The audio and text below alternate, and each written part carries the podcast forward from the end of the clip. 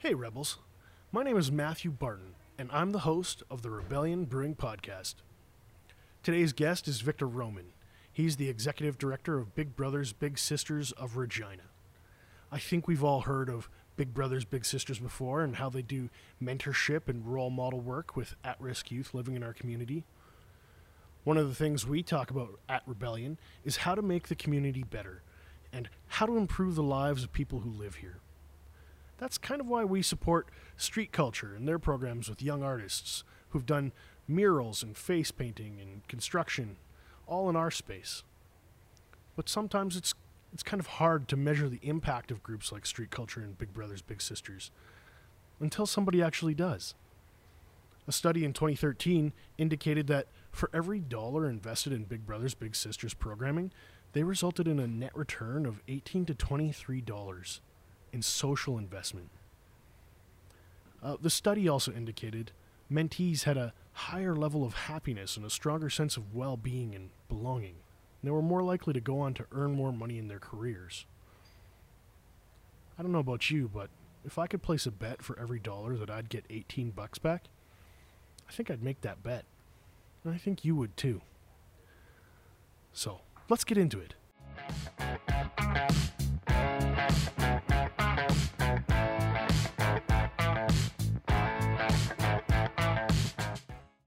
Victor, welcome to the show.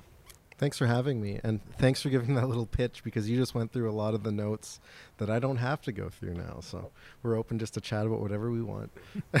no, that, like honestly, that that was awesome. Thanks. How's your day going?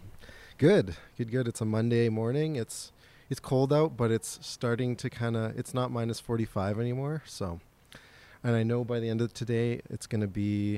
I think it's supposed to be around minus six. So I can't complain. But I've I've had enough of this cold. no, me too. But but today is the end, at least for probably like a day. But we'll see. right before I came over here to record this, I I slipped in a snow rut. Yeah. And I basically exploded. I almost lost a boot. My backpack went one way. I lost my toque and my glasses. Yeah. That's how hard I hit the ground. I haven't had a, a fall that dirty mm-hmm. since I slipped after uh, freezing rain at oh, my yeah. parents' house. They had uh, four steps up to their door. Yeah. And I slipped with a full case of 24 beer oh, in God. my hands. Every single bottle shattered. and it was so cold that night yeah. that I didn't have time to clean up the beer because it all f- it froze to the ground while I was collecting myself. Yeah.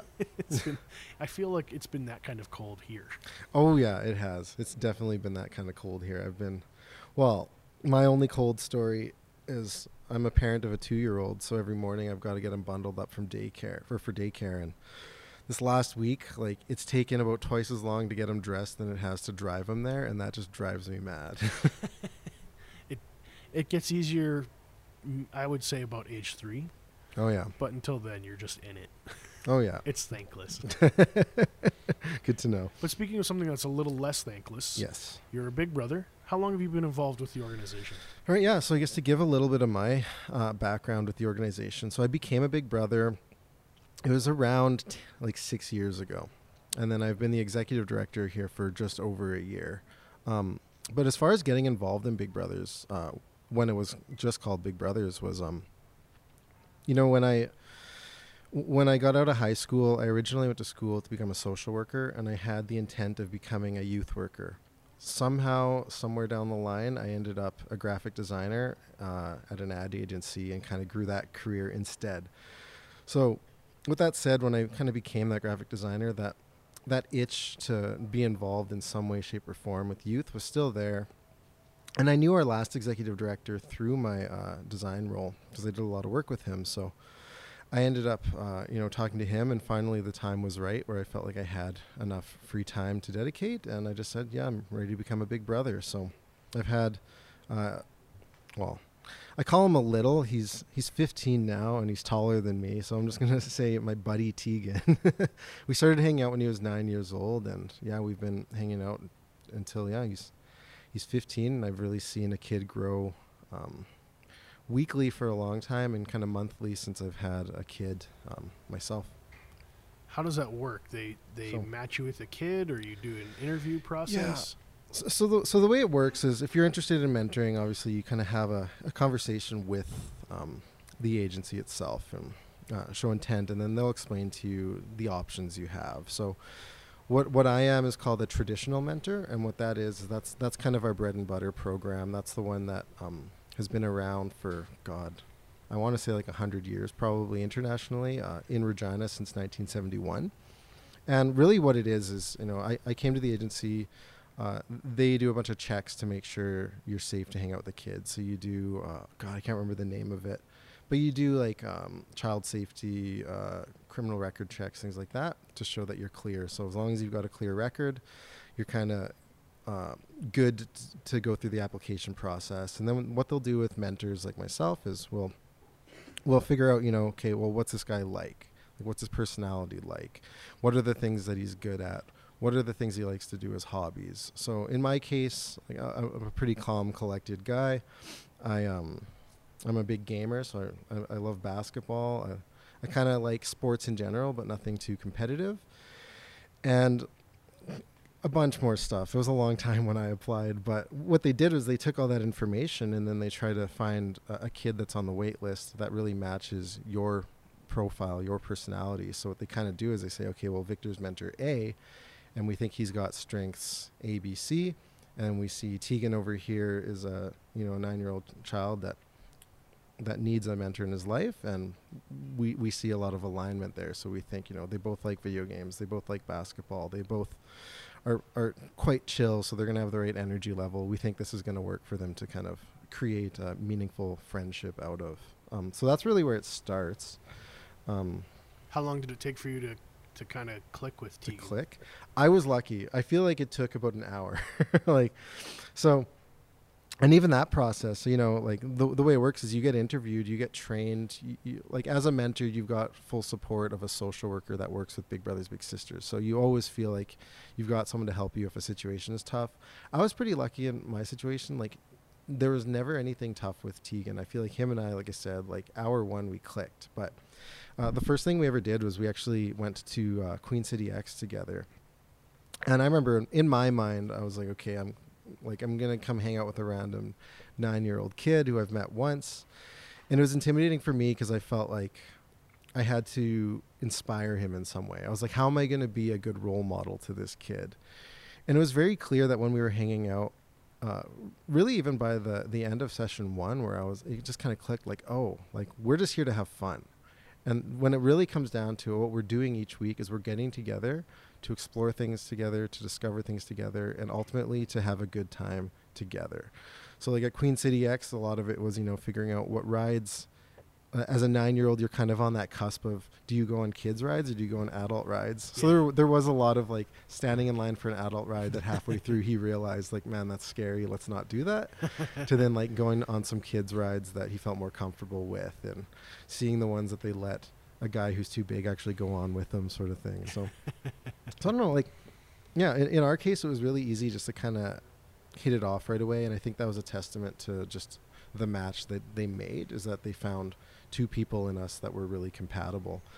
So w- what our years have really looked like to try to fast forward as quick as I can is you know week after week we'd we'd, we'd try a lot of new activities. So um, basketball outside when it was nice was one thing that we would do. Uh, we'd go to the Matrix Gaming Center together as well and just kind of do some games, especially when in the cold of winter. Um, through Big Brothers Big Sisters, there's always activities being planned. So there's like recreation nights. There was like a floor hockey night that we went to once. Um, we get free tickets to Agribition, so you can go like hang out there. There's a, there's a lot of freebies that are either donated or that the agency actually has a budget to fund you to do.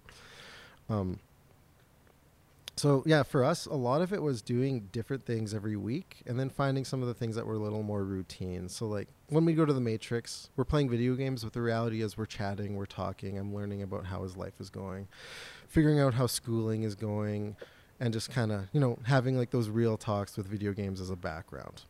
Um, when we go to something like the the activity nights that we have, there, sometimes there's more of an opportunity to actually be exposed to another skill. So like w- one example of the things that we did actually when I want to say it was a summer is we used to go to the YMCA and we found like a rec group of guys that played indoor frisbee. so that became kind of a situation where not only were we hanging out, we actually found a group of people to hang out with. He was able to kind of explore and discover a new sport that he's never played before and figure out kind of his place there. And um, And now he plays frisbee.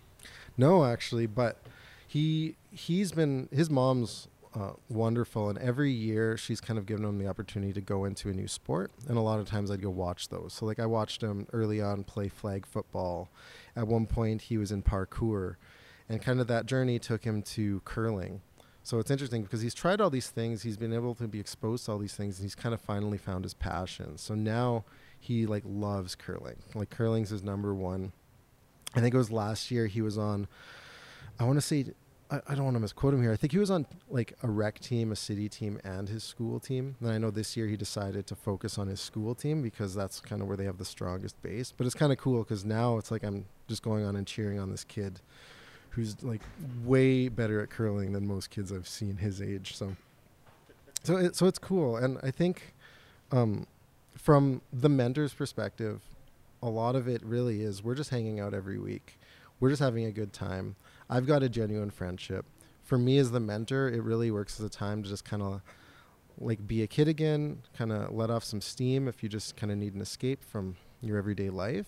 And then for him, it's just really a, a big part of it is like safe access to resources around this city that otherwise he might not have access to. So like going to those parks with an adult who's gonna like be a good influence on him rather than going to a park and maybe get getting swept up in a gang or something like that. You know, like that that that's uh, one of the biggest values that you see from a week to week. The other part of it is just trying to understand what are his strengths, what are his passions, how can we empower him in order to kind of reach his potential in life. So so so with a kid like Tegan, he was, you know, he's shy. Uh, hi- his situation, which is a very common one, was he has a single parent situation, so he never had a, a dad in his life and that's something that you know we never even talked about the background of that until pro- years in because the reality was i didn't need to know it. We just needed to be i just needed to give him that extra person in his life that kind of would help at least supplement that a little bit. Um, so now it's kind of funny because like yeah he's he was nine years old. We've been hanging out for a long time. And a couple years ago i had a kid and that really shifted our um, our um, friendship a little bit because suddenly now I was drowning in like how do I take care of an infant? Uh, and you know I'm still like I have no idea nobody knows how to parent is my is my real answer but but it was kind of cool because uh, him and his mom were very uh, excited and open and welcoming to kind of introduce my child into the world. So now if you walk into my kid's room I've actually have like Tegan's Bob the Builder computer that he had as a kid. I've got one of his stuffed animals that my kid dresses up all the time, and it's it's just kind of that moment where you realize like oh like this friendship is cemented forever. Like this like he's isn't a part of your family. he's now. he's a part of yeah it's exactly it. He's a part of my family, and I feel like I'm a part of his. And ultimately, that's kind of the goal we want at Big Brothers Big Sisters is to develop a relationship naturally to a point that we don't really need Big Brothers Big Sisters support. Like this this exists completely null of whether Big Brothers Big Sisters exists. You're always going to have his back. You, it, it doesn't matter if big Oh, yeah. brothers, big sisters. Oh yeah, This And- this guy means a lot to you. And, oh yeah. You mean a lot to him. and and like and the the relationship changes over years too right like at first it was what do we do for fun the last time we hung out was uh, we were at Agribition together and it was what job do you want to get and he's thinking about that now like he's like what what would be a good part-time job in high school and we're brainstorming those sort of things and I'm I'm trying to figure out, you know, if I know anybody that would that would hire a guy like that and become more of a networking opportunity. Um, and And You that's know- so huge. That's a huge doorway for Oh. tons of people's careers. it Um, is, it is. Just knowing people. Oh, knowing people, God, I want to just like make up stats now, but knowing people like, has got to be like at least three quarters of the reason why people get jobs. It's 100% the reason why I've gotten every job I've had out of high school. It's it's funny when I think back on it. My credentials maybe opened doors, but Yeah. it was never the credentials that got me the job. It was who I knew, Yeah, networking, connections. It didn't matter how hard you worked or how good you were. There's a million people who are mm-hmm. good. yeah, It's who you know and if you have a good attitude, yeah. That's exactly it. It's like who can you become? which is not fair, but it's kind of how it it's is. it's not fair, but it is that bias that I think we all have, and it is important to at least recognize it. So, you know that that was really in a short like a story of what six years kind of looks like, at least in my case. Um, if I'm to put it on, I actually have a piece of paper beside me that I'm going to kind of reference now. Um, our national office did a really good job um, summarizing like what that process really is uh, from behind the scenes. Like, what are the things that are happening while us as the mentor are naturally doing this? And first off, when we look at the kids that come through our doors, what we're looking at is um, what adversities are they facing, and we like to use the word uh, adversity. Um, I think it was it's more common in the past to kind of say youth at risk. I think the reality is every youth is at risk. It's what degree of risk do they have, and if we look at it from more of a strength-based language, we like to say adversity because the idea is. Um, and we see this with all the kids that come through our doors is that these are strong kids. These are strong-willed kids. These are kids in some cases that have been through really traumatic things and come out the other side. So we're not looking at kids that are weak that but we are looking at kids that are strong and need to become stronger. So what we try to do is um you know kind of identify what are the adversities that this kid's facing. So like in tegan's case being like having a single parent situation that's a really easy one to to understand. We've seen um, kids come through our door. Th- this is actually probably the most extreme case um, ever, but I think we saw it was around a six or seven year old kid come through our door who was already feeling uh, feelings of suicide. So, in a case like that, it's like that adversity is huge. That kid's need is huge. That's a kid that we made sure was going to get a mentor as fast as possible because there was potentially a life on the line. And um, I know from talking to some of our service delivery staff that the, the, change they saw in that kid from just simply having an adult that wanted to be in their life was huge within the first month. Like, so understanding a, a, child's adversity, a child's need is huge as far as figuring out, you know, is this the right program for you? And do we have capacity um, to bring you in? And can we find you the right mentor? As far as what uh, Big Brothers Big Sisters workers are doing behind the scenes, is you have a professionally um, well, a professional social worker who's giving professional, uh, doing professional screening and then giving professional training and monitoring to all the matches. So all the families, the parent, the child, and the mentor who come through our door all get proper training from our staff, all get trained on child safety, and all have ongoing support at any moment of any day if there's ever an issue that uh, comes up. So you know, if, if, if a if a child asks a question to a mentor that's really tough, or they maybe show a sign of um, whether it be like a sign of wanting to do something violent or something like that, then they've got a real support net to come back on through our staff, and that's probably the biggest part as far as um, making sure that child safety is like first and foremost. And a, a, big part of that from the social worker's perspective is that um, when they're doing monitoring, which is monthly for the first couple of years, is what they kind of get to do is probe you a little bit and guide you in the right direction. Because the reality is, uh, and one of the things that you said, which is very true of our problems, is that um, it's hard to find the data for this stuff. One thing I'm excited to say is we're working really hard, both locally and nationally, to start capturing that data so that it's not just those one on one stories that you know something's good is, but you don't really understand the full impact. Um, but out of that data that we're um, trying to um, start accumulating, there's kind of three pillars of where we're looking for success in kids. So one is social emotional competence. What that means is kind of your general relationship skills. Uh, how do you do in social situations? Do you make responsible decision making? Um, are you self-aware? Can you can you take care of yourself well? The other pillar, which is very closely tied to that is mental health and well-being. So what that means is like do they identify do they have a positive identity? Do they feel comfortable in their own skin? Do they feel mentally well? Are, are they suffering from any mental um, hiccups in their life? Um, do they feel socially included? Things like that. And then the last pillar, which is a lot of where actually I'm starting to see this with Tegan and myself, is that um, educational engagement and employment readiness. So in his case, like I said, now like I'm trying to help this kid think about, okay, you're in high school, like what does your future look like? Like what do you want to study after? Do you want to study after? What's the right job for you? What's the right job for you right now?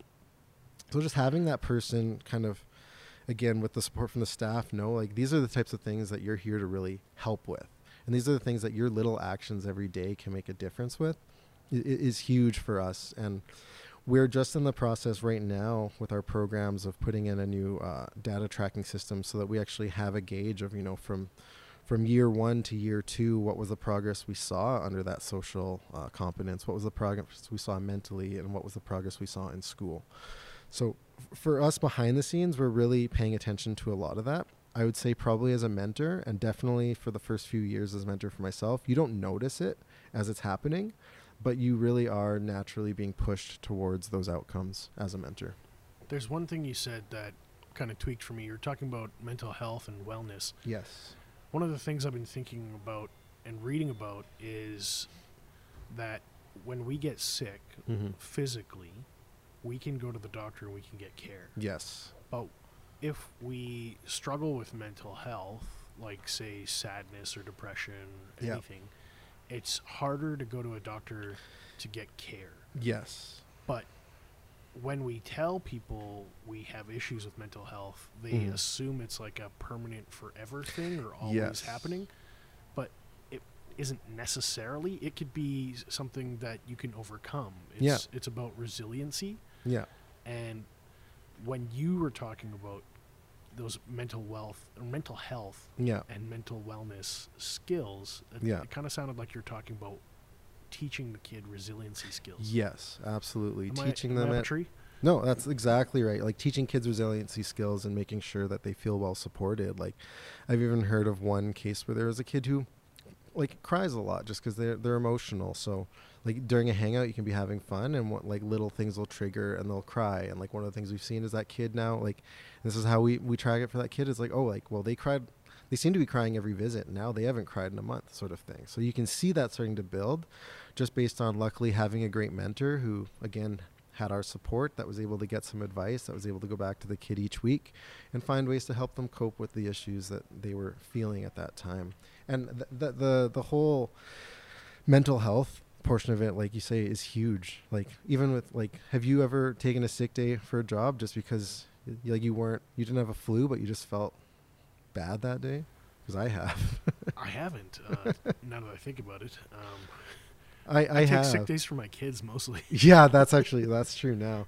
I know in the past like i have before i'll say that very vocally and i've had in past careers like very mentally tolling jobs and i remember like doing it a couple times and you feel guilty but the reality is in hindsight when i look back at those times is like sure i wasn't physically ill i wasn't puking i wasn't shivering i couldn't take my temperature and tell you this is how high it is but i was just i was just mentally beat and i can tell you that by laying on a couch all day that i felt a lot better to go in the next day and be way more productive A so way to recharge your yeah, batteries. Yeah. So that that's like the least amount of mental health issues you have. Um, Do you think that's something that employers need to maybe think about or understand? Oh, absolutely, absolutely. That's one thing that we have for our staff is uh we have personal days, which essentially work as additional sick days, but you don't need to be sick to take it. It's that day where you wake up and you just really don't feel like going into work, and that's the sort of thing that I wish more employers would do for their staff, simply because you know we we do talk a big game about mental health. I think the Bell Let's Talk um, campaign is probably coming up here right away. And there's a nice little week there where we all you know post our posts about it. But then when we go when we go away we still don't have those policies at our workplaces. We still don't have the supports for those people. The, so I, I think kind of looking at it from the the least like I would put situations like this where it's like I just feel bad one day and I need a day off. That's that's like the least amount of mental health issues as you probably face, and even at that amount, you should be given you should be taken seriously you know? And then the worse it gets the more serious you should be taken. But like you say it's hard it's hard to look at you know someone's been depressed for a month versus someone's had a broken arm for a month because you can't see it. So part of it is like you just gotta you've almost got to trust the person and from a from a medical standpoint we've got to have a better way of diagnosing it i guess. Is that uh, something we can shift socially, maybe as a society, to say we recognize mental health is a priority Mhm. at the expense of profit? I mean, that's a that's a big ask for a That lot is of a- people. that is a big ask for a lot of people But or then I mean, if somebody tops themselves and then you've Or- lost all that potential, you've lost Yeah. that person just because they needed they needed help or care. they needed an extra and then a day or whatever so yeah i don't know like my challenge i think the easiest challenge to an employer and this is kind of its own side rant now but i think the easiest challenge to an employer is why can't a, why can't feeling mentally just like bad one day be used as a sick day it's not even necessarily you need more days it's just let that replace a physical sick day and that kind of flows from your thinking with Big Brother. Is that a lesson you've learned from Big Brothers Big Sisters in your experience? Like, it it I- sounds like you kind of that's a holistic kind of view. i- it's a holistic view for sure. Uh, it's something that the past uh, executive director, I think, took very seriously, at least at our place as an employer.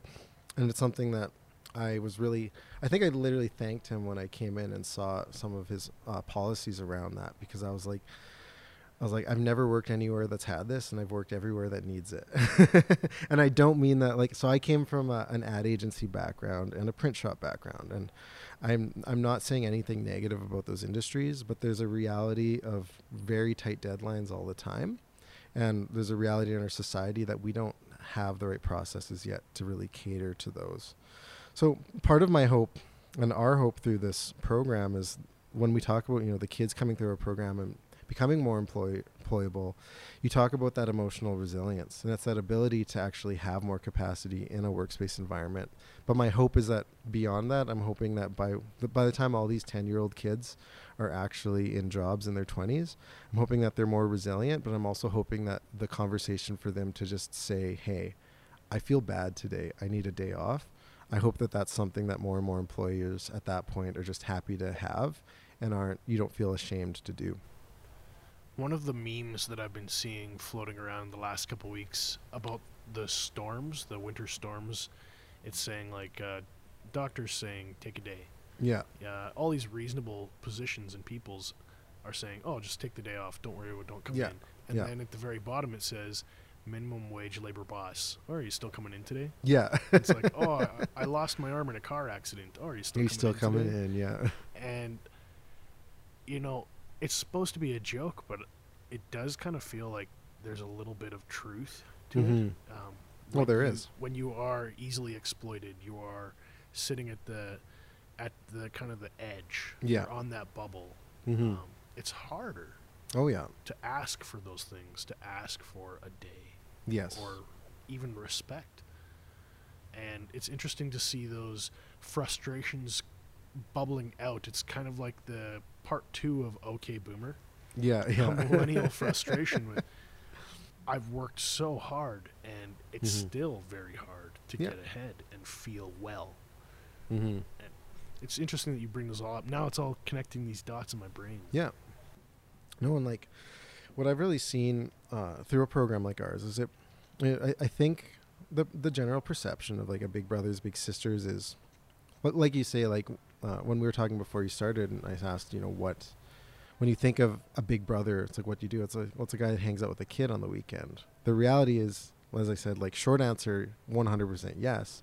Long answer is kind of everything we've been talking about. Is that the, the reality of that is is not only does it have a great impact on a kid, is that a program like this, when the kids who need it the most are getting it, is having a massive impact for the rest of not only their lives but the community's uh, well-being. Whether that be having be- more better employees to hire, having a lower crime rate, feeling safer, and beyond that, this is something that really is anecdotal, but a lot of uh, people who were a little sister or a little brother become a big brother or a big sister later in life. They see the value and they want to give back. They they understand that value, and even some of the people uh, like becoming the, the executive director.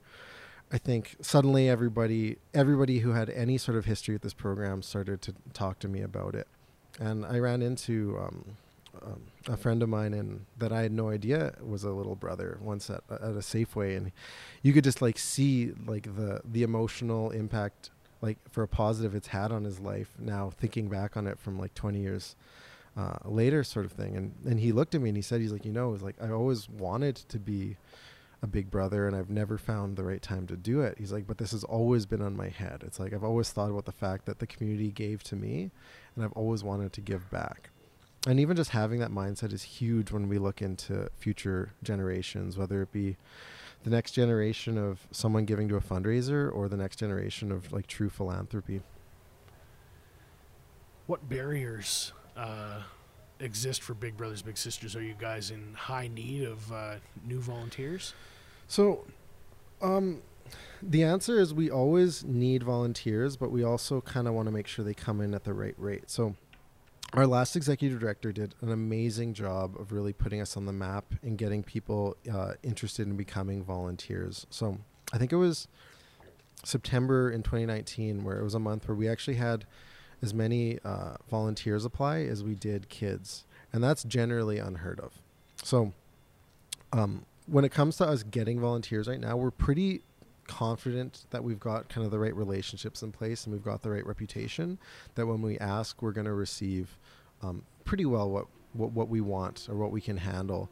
Our our biggest challenge really is our capacity to do the work with families and with mentors and with kids. So i've got this again just to make sure i don't kind of misquote it but uh, right now um, we used to do group programs and uh, we used to serve a lot of kids through that, but we realized that we have a huge wait list just for that one-on-one traditional match.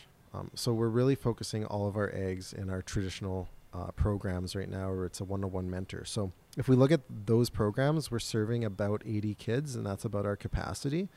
The reality is our wait list is over 175. It was 175 the last time I checked, and I know it's gone up since then. So there's a real, real challenge to uh, to, to to have the resources and able to be able to reach all of those kids. And what it really comes down to is, you know, if you come in our program, it's that professional social worker. That's the person who's guaranteeing child safety. They're the ones that are understanding the ins and outs to creating a match like me and Tegan where you know they're the right match and they're probably going to succeed. They're the ones that when that kid is crying every month, the mentor probably has no idea what to do but they're the person who has seen this from other employment, who's been trained on this, who can actually help them. And from a from a reporting standpoint, like they do a lot of work, and they really are the meat and bones of what makes sure that these relationships are turning into something amazing. So, so what we're really looking for is uh, stable funding to be able to bring in at least one more caseworker because that's a huge, huge challenge that we have. Is with our funding right now, we really can't uh, support to bring in one more full time staff, but we really need to. The, the the the couple ways we are looking at um, alleviating that wait list is, um, and this is happening nationally, is there's becoming a graduation process. So, when you talk about a match like me and Tegan, we've been matched for over six years. The reality is, if they stop paying attention to us after two to three years, we'd be in the exact same boat because I never we never needed support from them anymore. We've kind of do our own thing. And Calgary actually has a graduation process at two years. So we've been in the works of um, mimicking that and working with National in order to bring in a graduation process so we can make more of a, a stream. So we, we know like we're going to start a lot of really good relationships and we're going to figure out what that looks like after they've graduated out of our program. And what that's going to do is, I'm hoping, you know, we say we've got 175 kids right now. I'm hoping we look back in three or four years and we've got one or two more caseworkers and we've got this graduation process down. And suddenly we can start to catch up a little bit to the demand and at least make an environment where when a kid comes through our doors, we're not saying, sorry, it's going to be four years. Because if you came in right now and you asked, that's the reality of it based on our current uh, situation. When you have a four year wait list, that also means that it's a, you're kind of victims of your own success. Yes. Um, so I wish you guys luck. Oh, I, I really do. Thank um, you. Where can people find more information if they want to donate or help out? Yeah, so um, one of the big things we're really trying to do this year is um, get monthly and annual donors. Our agency, despite the fact it's existed since 1971, it actually existed under the YMCA up until about seven or eight years ago. So what happened is once we kind of left those doors and went on our own, is that suddenly now it wasn't just like a small program in the YMCA. We needed to find our own funding. So we're, despite the fact we're so old, as far as like figuring out, you know, who are our corporate sponsors, who are the who are our monthly donors, like it's a very small pool that we actually pull from. So for us right now, the the more steady monthly or annual donors that we get, the more steady s- stable money that we can actually put into hiring a staff. And we really want that steady, stable money for it because if we rely on a fundraiser that breaks a record and we hire staff on it, we're not the type of program where we just hire a staff for summer and run it and we're good to go. It's like, no, this person's got to be here for two or three years. It's got to be more sustainable. It's got to be more sustainable because otherwise, you know, we bring in a caseworker, we match 30 to 40 more kids. And if we lose that caseworker in a year, suddenly there's 30 or 40 kids that need support that we're struggling to give them. So, so for us, it really is that that stable um, way to do it. So if you go to our website, it is bbbsregina.ca. We have a donation portal there where we're currently seeking monthly and annual donors uh, in order to kind of grow that to a point that um, we can serve more kids.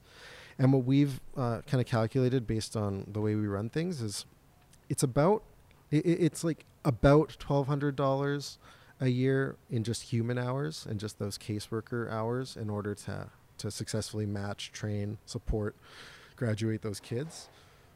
So, what we kind of do is we've broken down different um, donation amounts to show like how much your support's actually going to give, all the way up to you know if you gave a hundred bucks a month, you'd literally be supporting a match a year.